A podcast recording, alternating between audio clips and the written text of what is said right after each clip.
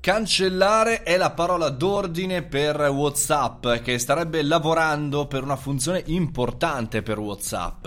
Come eliminare i messaggi automaticamente.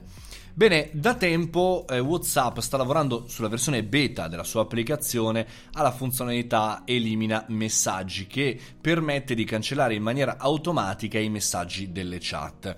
Eh, dicevo all'inizio, starebbe lavorando perché già questa funzione è presente nella beta 2.2084 di WhatsApp per Android, ma è riapparsa appunto ultimi, negli ultimi giorni anche per le conversazioni individuali. Quindi lo starebbe per me vuol dire ok, la funzionalità potrebbe essere utile ed è già stata in qualche maniera esposta, se non annunciata per i canali, cioè i gruppi dove hai migliaia e migliaia di messaggi messaggi, quindi automaticamente l'amministratore ha necessità di fare un repulist ogni tanto, ma potrebbe essere una funzionalità molto interessante anche per i messaggi privati. Andiamo a capire perché.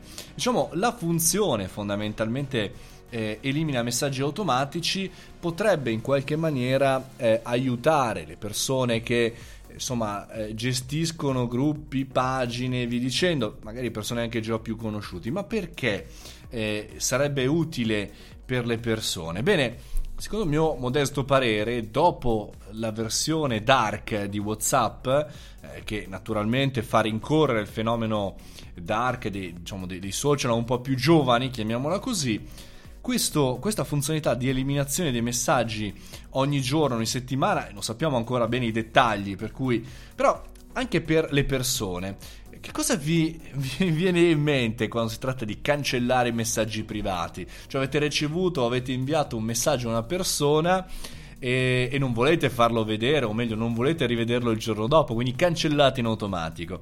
Bene, si state pensando la stessa cosa che sto pensando io, la rincorsa al non tanto al dating quanto alle applicazioni nascoste, ai messaggi nascosti.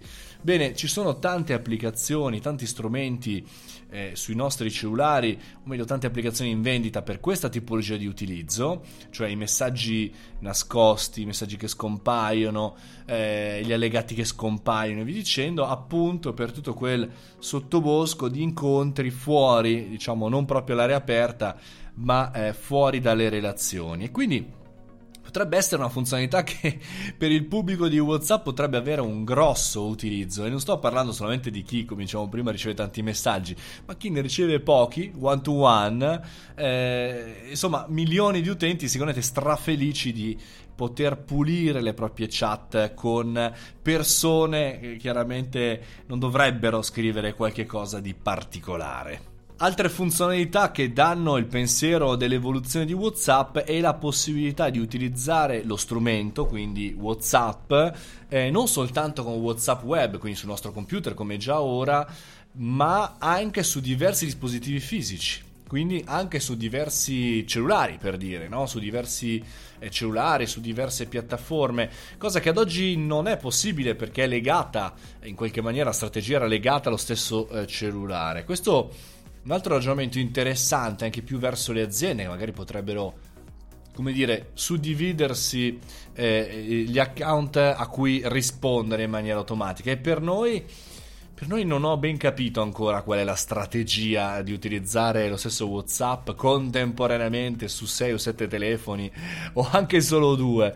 Però il ragionamento va verso l'utilizzo anzi la trasformazione di WhatsApp in un nuovo social vero e proprio, anche se appunto se uno dei primi social, almeno in Italia, piattaforme da seguire e farlo un po' uscire dalla galassia solamente dei messaggi e farlo diventare eh, per tutto e per tutto un, eh, una piattaforma social, una piattaforma vera e propria.